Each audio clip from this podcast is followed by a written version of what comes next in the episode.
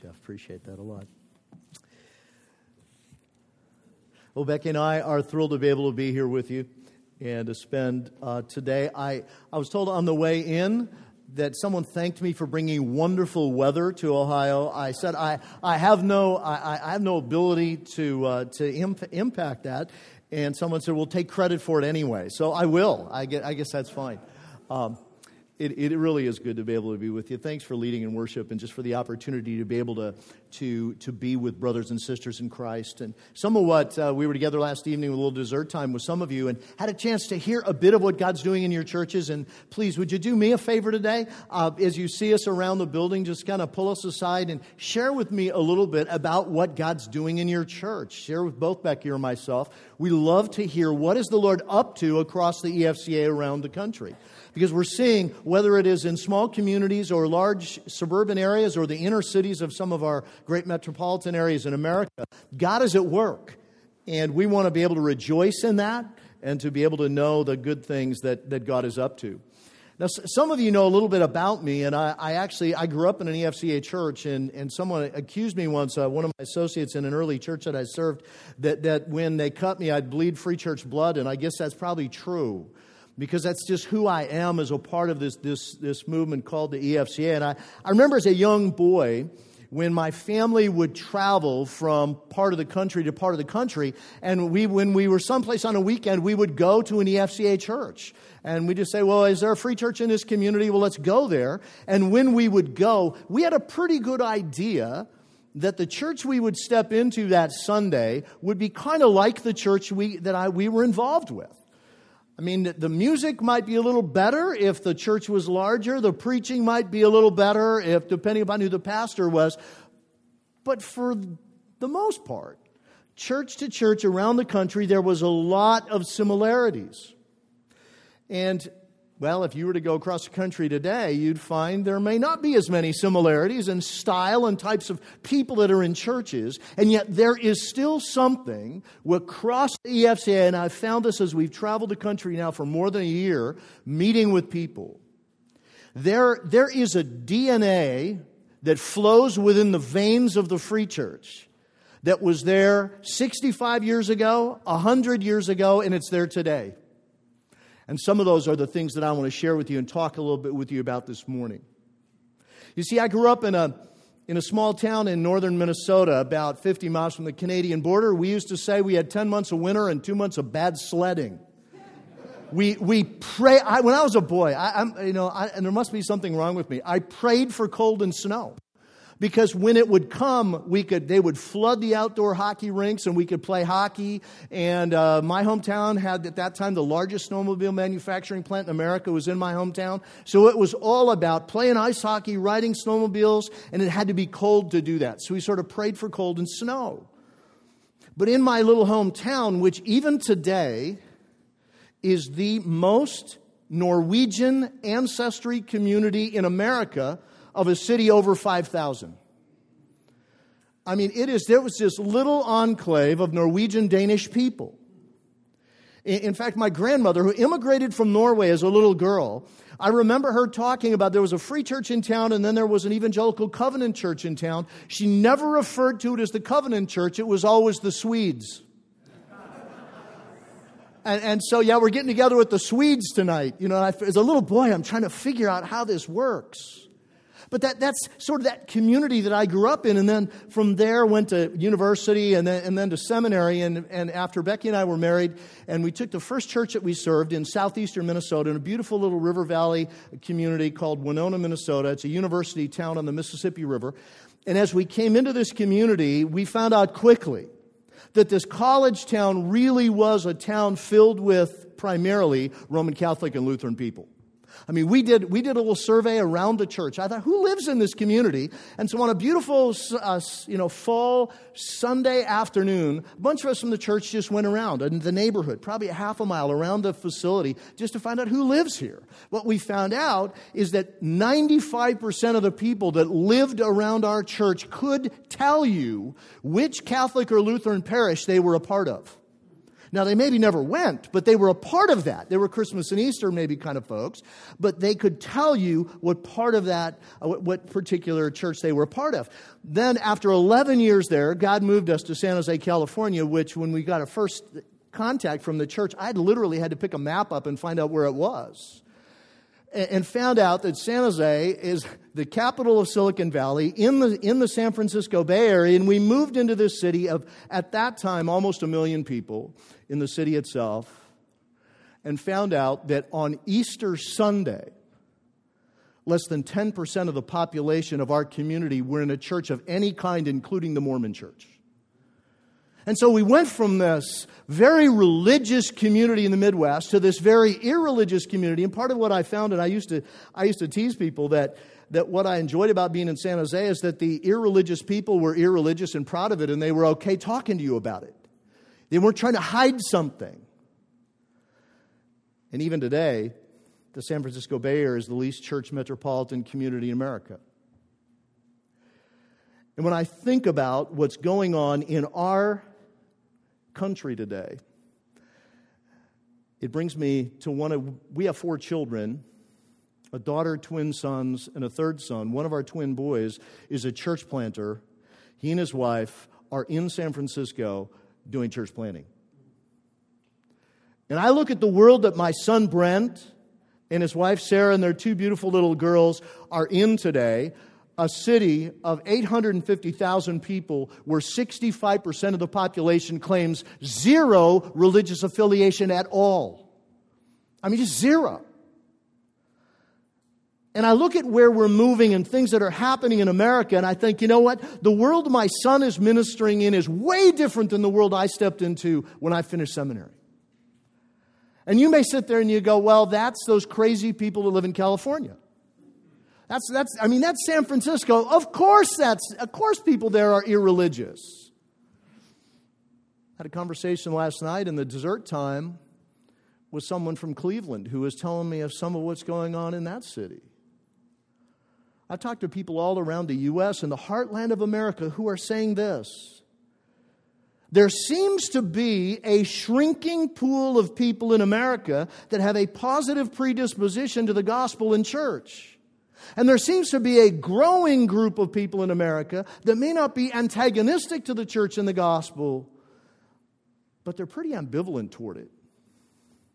It's kind of like, well, if it's good for you, that's fine. What's good for me is good for me. And that's a bit more of the world that we're living in today. So, as I begin to think about how do we as the church begin to do ministry in the midst of this rapidly changing America that we live in, I think it's important that we step back and say, so how is our culture changing? What is going on around us? You don't have to look too far and dig too deep to realize very quickly the rapid changing climate on sexual ethics in America.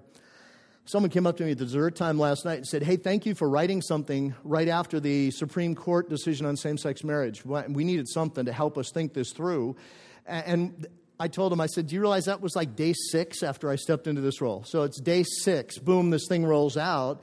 And what I found, and the reason I even wrote something is, as that, as that decision came out, what I found people's response often was either one of fear or anger.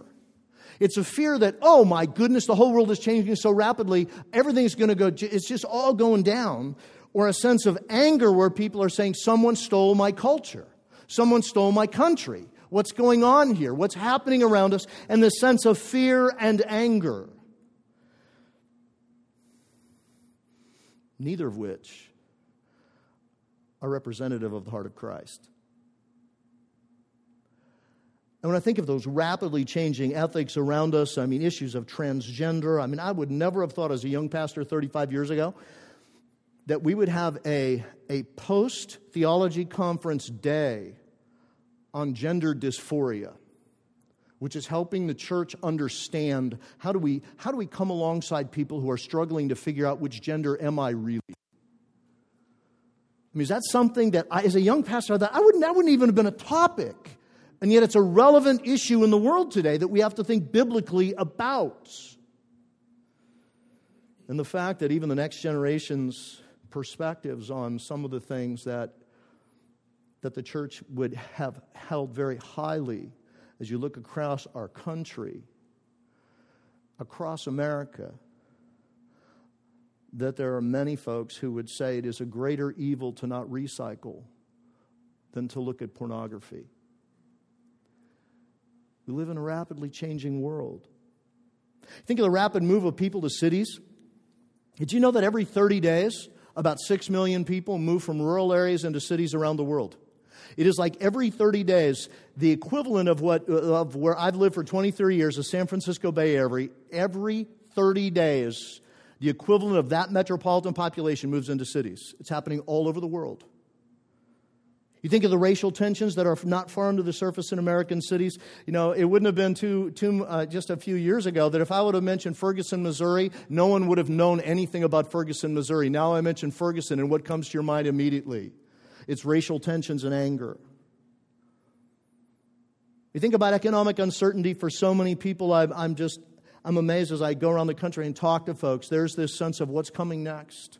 We don't know. There's a sense of economic uncertainty the realities, the political and economic realities around us related to everything from, from the changing political face of the world to the issue of refugees that are moving all over. I talked to our staff from ReachGlobal that are working in Europe, and they have told me the face of Europe is changing. And it's between the issues of refugees and the issues of terror and terrorism. Our world is changing so, so, so quickly. And I think for us in the church, and this is where I think the sense of we're feeling like either fear or anger as I've talked to believers, that we're realizing that in America, the church is no longer in the center of our culture. The church is on the periphery of American culture. And we've been there for a long time. We just didn't realize it. And it's time for us to step back and say, okay, so we're on the periphery of culture. Now let's not face it with anger and fear. Let's rather say that God is God and He's placed us here for this incredible time. And I think some of the most amazing opportunities for the gospel are yet to come in America. And if you think that our, that our country is really falling apart really quickly, let me encourage you do some study of church history. Do some study back over the life of some of the great characters in the scriptures. You want a good book to read? Read Larry Osborne's book, Thriving in Babylon, about life, what life was like for Daniel and his friends. And it was way worse than we have life in America today. And I'm just thrilled that Jesus is king. And what did he say? I will build my church and the gates of hell will not prevail against it. I love that. And when the darkness is dark, the light shines bright. And when I think of what's going on in the church today, I see so much of the hand of God. I mean, we're, we're seeing exciting ministries, ethnic and multi ethnic ministries across the U.S., churches that are saying, how do we really engage our communities with the gospel? I mean, I, I, walked in the warehouse last night, and Ronnie, you need to know just how, how much my heart just was singing as I walked in here. I thought this, even this facility, repurposing a building that was just, that, would, that was like a, a, screaming out into this community of the brokenness of our world and to repurpose it in a way that Jesus is glorified here. I mean, that, that's what we're seeing in churches. We're seeing people's lives being changed. And yet, when I think about it, I really do believe that if we are going to make an impact in our world for the gospel, it's not about me coming and talking to you about some slick new program, some great idea, some new strategy that we need to do. It is not about that. I believe it is a critical issue for the church today is to go back and focus on those foundational, essential issues of ministry. It's understanding who God is, how He's spoken to us, the impact of His Holy Spirit in our lives, and it's helping people that are far from God to come to know Him and disciple them so they can reach other people who are far from God. Because I, here's one of the questions I'm asking myself about the free church. If you look at kind of our growth pattern over the last 20 to 30 years, the last decade, the EFCA has pretty much plateaued. We plateaued in the numbers of churches, we plateaued, and we've sort of hit this plateau point. And one of my questions as I've been pondering that is this. Did a significant amount of that growth curve that took place when at one time Christianity Today described the EFCA as one of the fastest growing denominations in America about 20 years ago was a lot of that growth because we were seeing people come to know Christ that had come out of some type of mainline church background. They had some church experience. They maybe didn't know Jesus, and it was through the ministry of EFCA churches that were existing and planted in communities that people came to Christ. And so we saw churches grow and churches be planted. And today, the challenge is how do we reach people who are far from God? And I'm not sure that we're real good at that.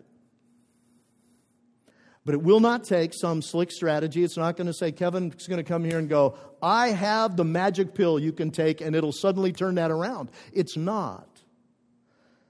It's coming back to those essentials that will help us to understand how do we glorify God by multiplying transformational churches among all people?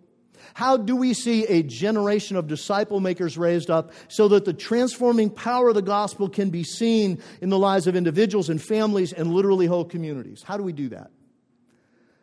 And I think it begins it begins by looking at some of those foundational things. You grab a Bible and I want to I want you to look with me at Mark chapter 1. That's where we're going to be in both of the sessions today. And we're going to take the next 15 minutes or so and we're going to look at, at Mark chapter 1, the first few verses.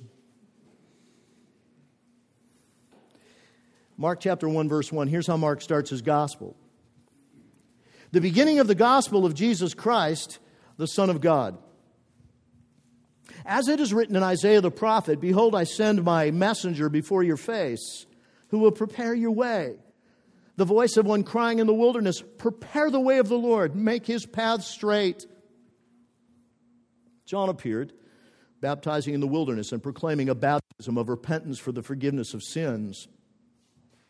And all the country of Judea and all Jerusalem were going out to him and were being baptized by him in the river Jordan, confessing their sins. Now, John was clothed with camel's hair and wore a leather belt around his waist and ate locusts and wild honey. And he preached, saying, After me comes he who is mightier than I, the strap of whose sandals I am not worthy to stoop down and untie. I have baptized you with water, but he will baptize you with the Holy Spirit.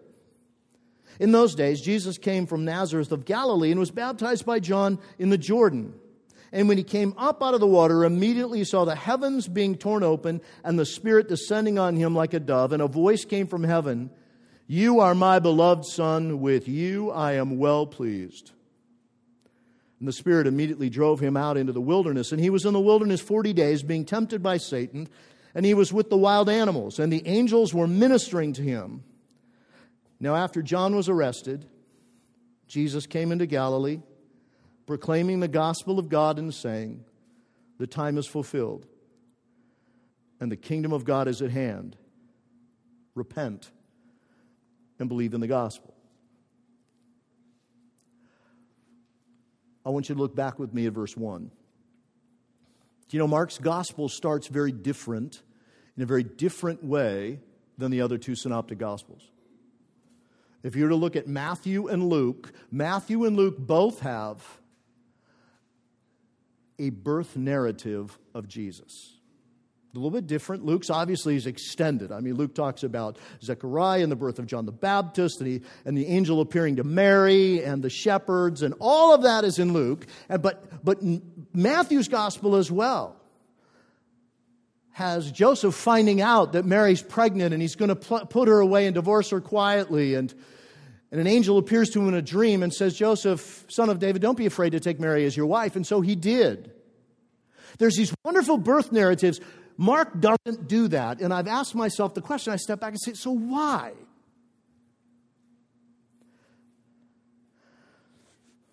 It's like Mark says, I just want you to understand that Jesus is a part of God's incredible plan from beginning to end.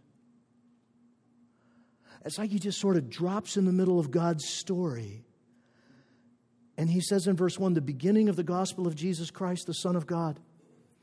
Now, for a good Jewish person that would have read that first verse, what do you think the first verse of a book that started the beginning would, would connect them back to? The book of Genesis. in the beginning, God did this. And I think it's like Mark is saying, this is a part of God's plan from the very beginning. And if you go into what Paul wrote in Ephesians, where he would say, even before the foundation of the earth, God had a plan. But the foundation of that plan, and here's what I want you to see at the very beginning Mark says, it is the beginning of the gospel. And he's not talking about the book here, he's talking about the good news it's the beginning of the good news, the gospel of Jesus Christ, the Son of God. And if you just even look at those names Jesus meaning the Lord saves, Christ meaning the Messiah, the Son of God, this incredible fact that, that the divinity of Jesus Christ, in that one verse, he says, the foundation of all that we do is keeping our eyes on Jesus the author and finisher of our faith, right? Who, for the prize set before him, continued to press forward. I was with a group of, of uh, in fact, it was a district conference in the Midwest several months ago, and I, after one of the sessions, I, one of the pastors of uh, our EFCA church in the Midwest pulled me aside. He said, "I'd love to talk with you." And we, so we sat down over a cup of coffee, and we're ch- we're chatting away. And, and he made a he made a statement that, that has just been ringing in my ears. I haven't been able to forget it. He said, "Kevin, I've really been thinking, and he said, I think a good bit of what is talked about in our churches in America today could just as easily be spoken in a mosque. Now, I mean, I about fell over. I'm going, you're a, you're a pastor? You've even like written books and you're saying this. And I said, what do you mean? Unpack that for me. He said, here's what I mean. He said, I hear a lot of people using God talk. I don't hear a lot of people talking about Jesus. And he said, the focal point of our faith is Jesus Christ. Jesus, the Christ, the Son of God. And so, if we are going to be the people that God has called us apart to be, then we must have our eyes on Jesus, the author and finisher of our faith. He's the foundation stone.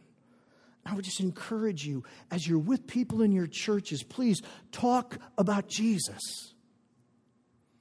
I want, I just long for in my own life, I want to grow deeper and deeper in my understanding of and love for the Lord Jesus Christ because He's the one who shows me who God is. I mean, that's what He said to His followers. They said, Show us the Father. And He said, You mean I've been with you this long and you still don't get it? You see me, you see Him. And so we keep our eyes on Jesus. But then look with me at verse 2 because, because Mark goes on and he quotes, as he says, as is written in Isaiah the prophet, and then he quotes some scriptures about John the Baptist. And what, what I find interesting here is that he quotes a scripture from Exodus, one from Isaiah, and one from Malachi. So what's he quoting from? He's quoting from the Pentateuch or the Torah. He's quoting from the major prophets and the minor prophets. It is like Mark is saying, all of the scriptures talk about this. In fact, he says, as is, as is written by Isaiah the prophet, which, if you were to look at that, you go, wait a minute, Isaiah only wrote a portion of that. It's because what he's saying is it's like in the spirit, in the, in the heart of the message of the prophet Isaiah. This is the message that comes across from the, from the Torah, the Pentateuch at the beginning, the major prophets, the minor prophets. God all spoke about this. if we're going to be the people God wants us to be, we keep our eyes on Jesus and we keep our hands on the Word of God. You know, one of the things that I loved about growing up in an EFCA church is I realized as a young boy, we're a people of the book that watch cry that from the early days of the free church movement in the Scandinavian countries, as people were coming here, where stands it written? Where is it in the Word of God? And, and we're people of the book. We understand the authority of Scripture the teaching ministry of the Holy Spirit to take this word and, and speak it into our hearts, the significance of prevailing prayer as we pray over the word of God, asking God to take the scriptures and to transform our hearts. It is the fact that the word of God informs everything.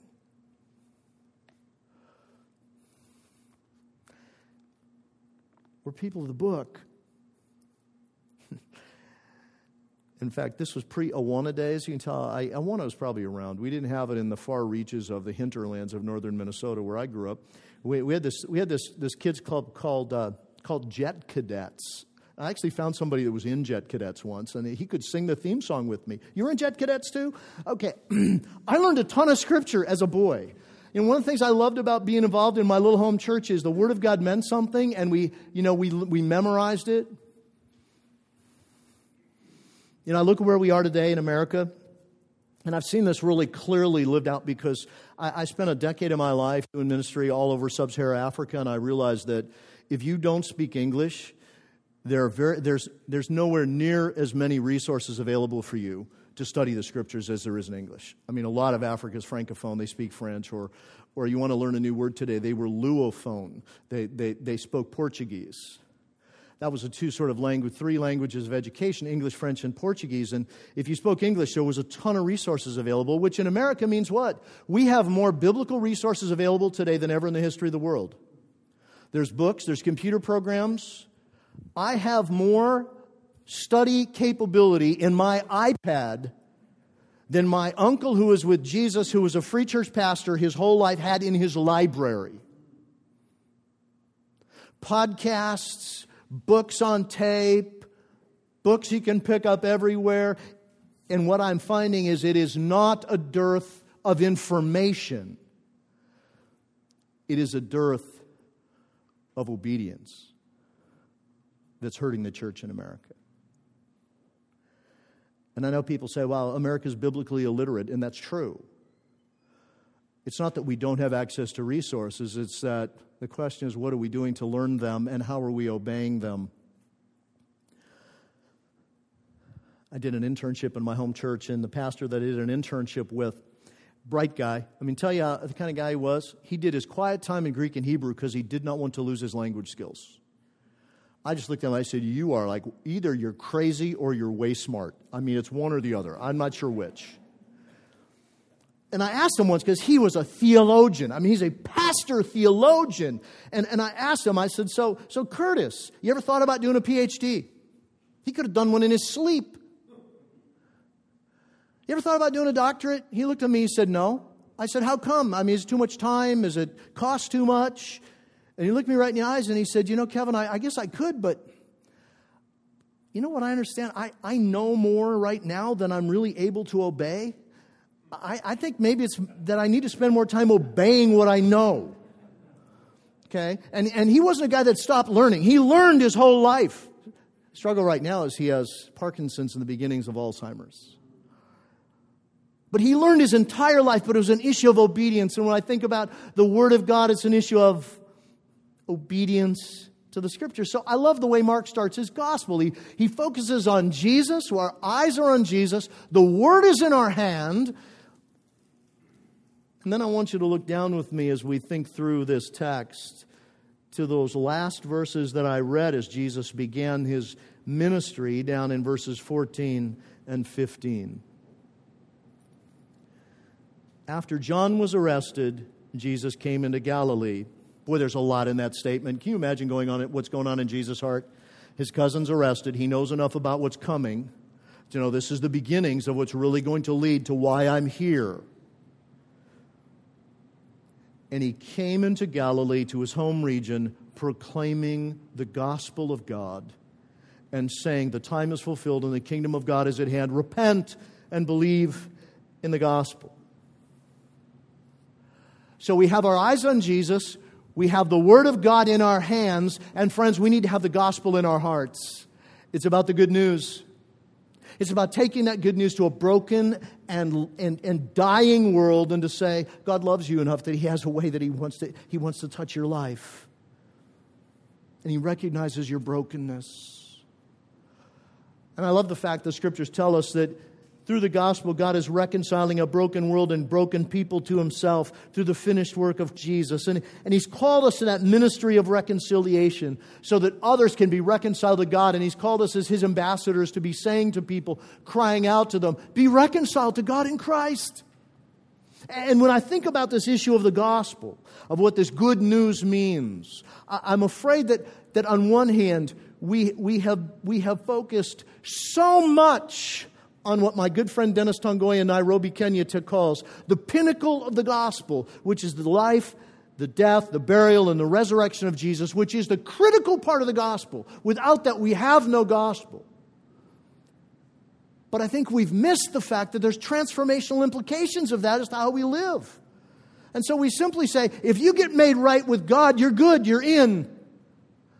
And we've forgotten the fact that there's transformational implications to that. In other words, that if my life is made right with Christ, that ought to change the rest of how I live. Give you a snapshot of what I think that means.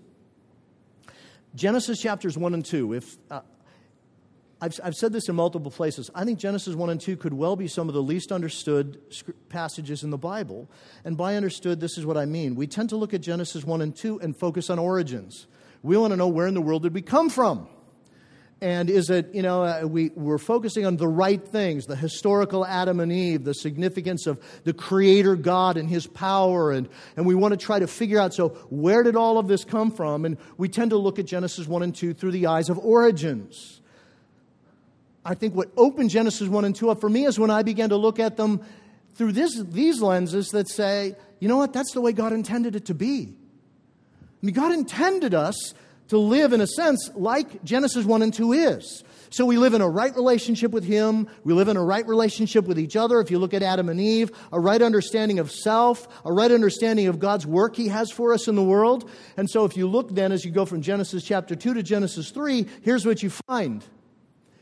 Is that in Genesis 3, after Adam and Eve sin and disobey because they want to become like God, they want to be God, they sin, what happens? Their relationship with God is broken and they run and hide because they're afraid.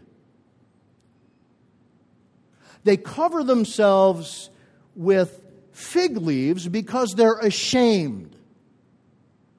They blame each other for the problem, and God says, Oh, by the way, your, your work, your labor, in a sense, in, in this world is going to be impacted because of this. So you see, their relationship with God was tainted. Their understanding of their, themselves is tainted. Their relationship with each other was tainted. And even their understanding of what God had called them to do.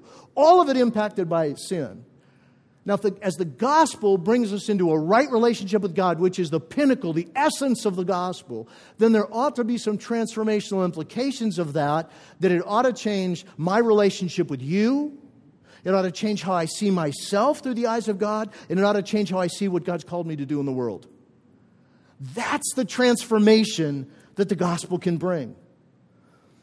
And so when I think of us as gospel people, and we have our eyes on Jesus, the book in our hands, the gospel in our heart, what we're bringing to people is to say, as we look to Jesus and we see his work on the cross on our behalf, his glorious resurrection, which is the essence, that is the gospel essence, has transformational implications for us, and it changes how I relate to you. It changes how I see myself. It changes my work in the world. And when we come to understand those three simple things I've just talked to you about, it changes how we live and how we do ministry. This afternoon, I want to talk with you about the latter part of Mark chapter 1.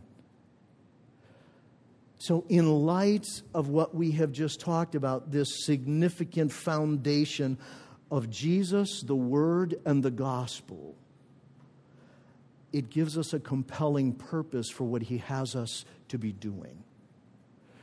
I want to share that with you this afternoon because I think as we come back to those foundation pieces, what we're going to see is God has some incredible things in your community that He wants to see happen as we keep our eyes on Jesus. We live out and obey His word, and we bring the gospel with us wherever we go. It's going to make an impact. I want to pray for you, and then we have a break, and you have some seminars coming at, a, at 11.15. So I'm trying to be a good boy and keep us within time, Jeff. So I'm trying. You really help me out. There's a clock up here, so it's a really good thing. Otherwise, a guy who spent almost 15 years of traveling and preaching in Africa, where they tell you just preach till you're done, you'd be in trouble. Okay. Can I pray for you? And is it okay if I just miss everyone to a break, or do you have some information? Okay. Father, I ask now take these things we've talked about, We just we don't want to live in fear, Lord. We don't want to live in a sense of being angry that something's been stolen for us. No, we, we want to live as people whose eyes are on Jesus, whose hands are on the word, and whose heart is filled with the gospel. That's who we are. Teach us how to live that. Pray in Jesus' name. Amen.